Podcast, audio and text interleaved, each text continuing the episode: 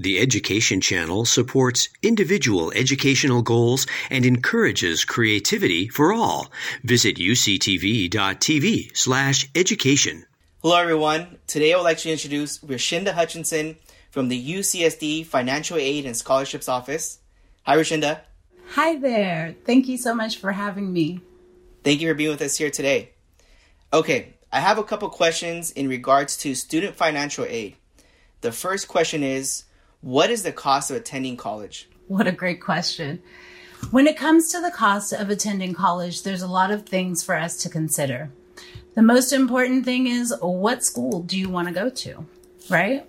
And so when we come to that, we start to think about the different types of colleges that are out there. If you are choosing to attend a community college like Mesa College or Grossmont College, you would be paying tuition of $1,104 for the school year. If you were going to attend a Cal State University like Cal State LA or San Marcos, you would be paying $5,742 for tuition. If you chose to go to a UC like UCLA, UC San Diego, you would be paying tuition of $12,570. And if you chose to go to a private college, somewhere like Yale or Harvard, your tuition can range from 40,000 plus each school year. In addition to tuition and fees, there's other things that we also like to consider when we're thinking about college. So things like books and supplies, room and board. Those are also additional costs that you would want to think about. When you go to school, you're going to have to think about how am I going to get back and forth to school? So there's transportation expenses involved. Personal expenses, things like shampoo and conditioner and deodorant that you're going to need while you're in school. Those are also costs that you would also need to consider when you're thinking about going to school. The good thing is that financial aid is available and financial aid helps to cover all of these costs. Right. So it really depends on which college system the student chooses to attend. And what what types of federal aid is available to students? Federal aid. Federal aid is things that comes from doing the FAFSA application. So there are things like federal Pell Grant money, which is free money that you don't have to pay back. That's free money that can be applied directly towards your tuition. There are things like federal work study. Work study is that opportunity where you can work on or off campus and earn money while you're in school. So that's something that comes from the federal aid as well. Um, they also offer student and parent loans where you can borrow money now to help you pay for your tuition and fees and then pay it back later on when you're done with school. So those are the different types of federal aid that you can receive. Okay. And how do students apply to FAFSA or the California Dream Act? Oh, great question. Yes. So, um, a student basically is going to need to do an application, one or the other. Complete either a FAFSA application or a DREAM Act application is what the student will do. October of your senior year in high school is when you want to get started on that. And each school year, you're going to need to complete an application for financial aid. The applications are due by March 2nd. March 2nd is our priority deadline date. So you always want to get your application completed before March 2nd. The other thing to consider is which application do you complete?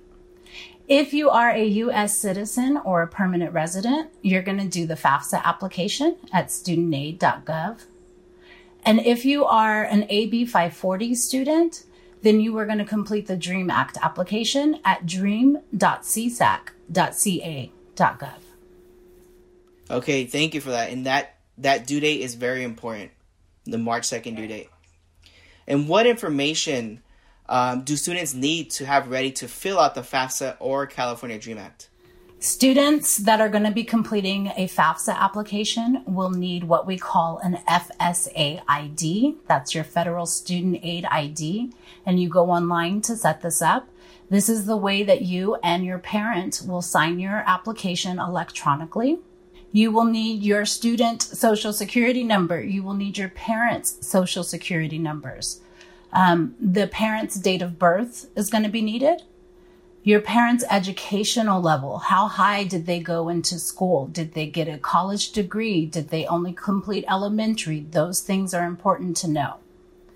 Parents' marital status. Are your parents married? Are they divorced? Are they separated? We need to know the month and year that that happened. And then it's always a good idea to have a list of the colleges that you want to attend because you're going to want to add those schools to your application so that they can receive your financial aid results. And then, of course, we need to have tax information from two years previous. So, two years ago's tax information is what's going to be needed for both the student and the parent. Um, and you're going to need this for both the FAFSA and the DREAM Act application. What if my parents don't want to provide me their financial information, or what if they have questions?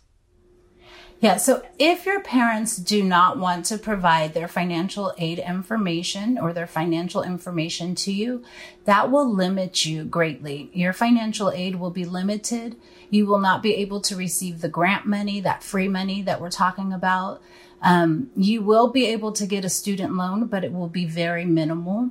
Parents' involvement is huge. It is a big part of this process. It is very important that you get your parents involved.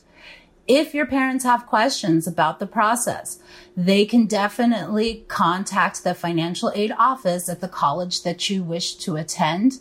There are financial aid counselors available and they're ready to answer your questions. They can help out with the application and tell you what, how to fill it out. Um, so parents are a big piece of this, definitely going to need their involvement. Um, so yeah, let them know now I'm going to be going to school. I'm going to need your help for the next few years. I'm going to need your help filling out this financial aid application so that I can get the best financial aid possible.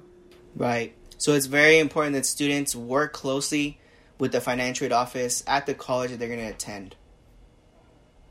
And what are scholarships? Scholarships. So, scholarships is free money. Okay, so this is that time where you can get some free money. It'll be applied directly towards your tuition and fees, and you never have to worry about paying it back. Scholarships come from different donors, so they may have a reason that they're giving a scholarship. It may be that they're looking for a left-handed student and you, you just happen to be left-handed. You're going to apply for that scholarship because then that's free money for you. Um, there's scholarships for pretty much everything, anything and everything. It's out there. Um, you just kind of have to apply for it to get that free money. And how do I find and apply for scholarships? It is a search.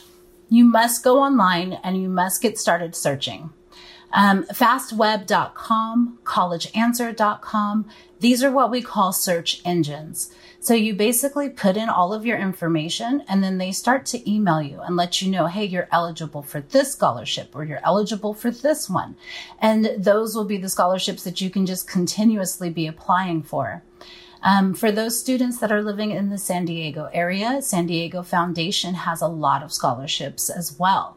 So sdfoundation.org is another one you would want to go to and start applying for those. Um, the thing to keep in mind is that when you are applying for a scholarship, scholarships, they're meant to give you free money. You should not be providing any type of payment information to apply for a scholarship. So if they're asking for a credit card or something like that, then it's not right. Um, there are a lot of scams out there, so you need to be very, very um, aware of that. But remember, when it's a scholarship, they're asking, "What's your story? What have you been through?" And you're just providing, you know, your answer. You're writing an essay to tell them what's going on. But this is your way to get free money. I tell my students all the time, if it took you an hour to write that essay and you got a $5,000 scholarship, was it worth that hour of your time? So that's how you have to think about it when it comes to scholarships. It's definitely worth it. Go online and start searching. Another thing you can do is search at the college that you want to attend. Different colleges have their own scholarships that are available. So you can start searching and, and, and applying for those there. Awesome. So those are some really good resources, but of course there's many more. Um, and just like you mentioned, uh, students should never pay for a scholarship application. It's very important. Um, and what what additional re, uh, support resources are available to low income first generation students? You know, as I mentioned, every school has their own set of resources available to students. Um, here at UC San Diego, we have um, tons of resources. We have a basic needs office where they offer additional food to students that are, you know, without food. There's a food pantry that they can go to.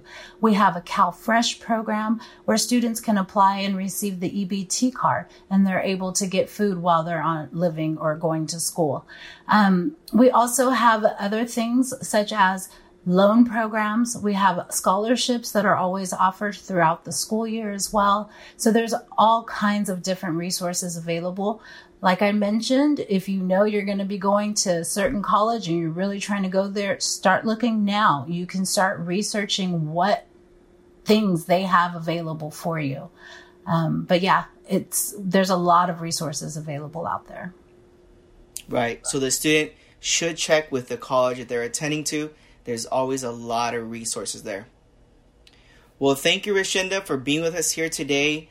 This information is very valuable for all the future college students out there.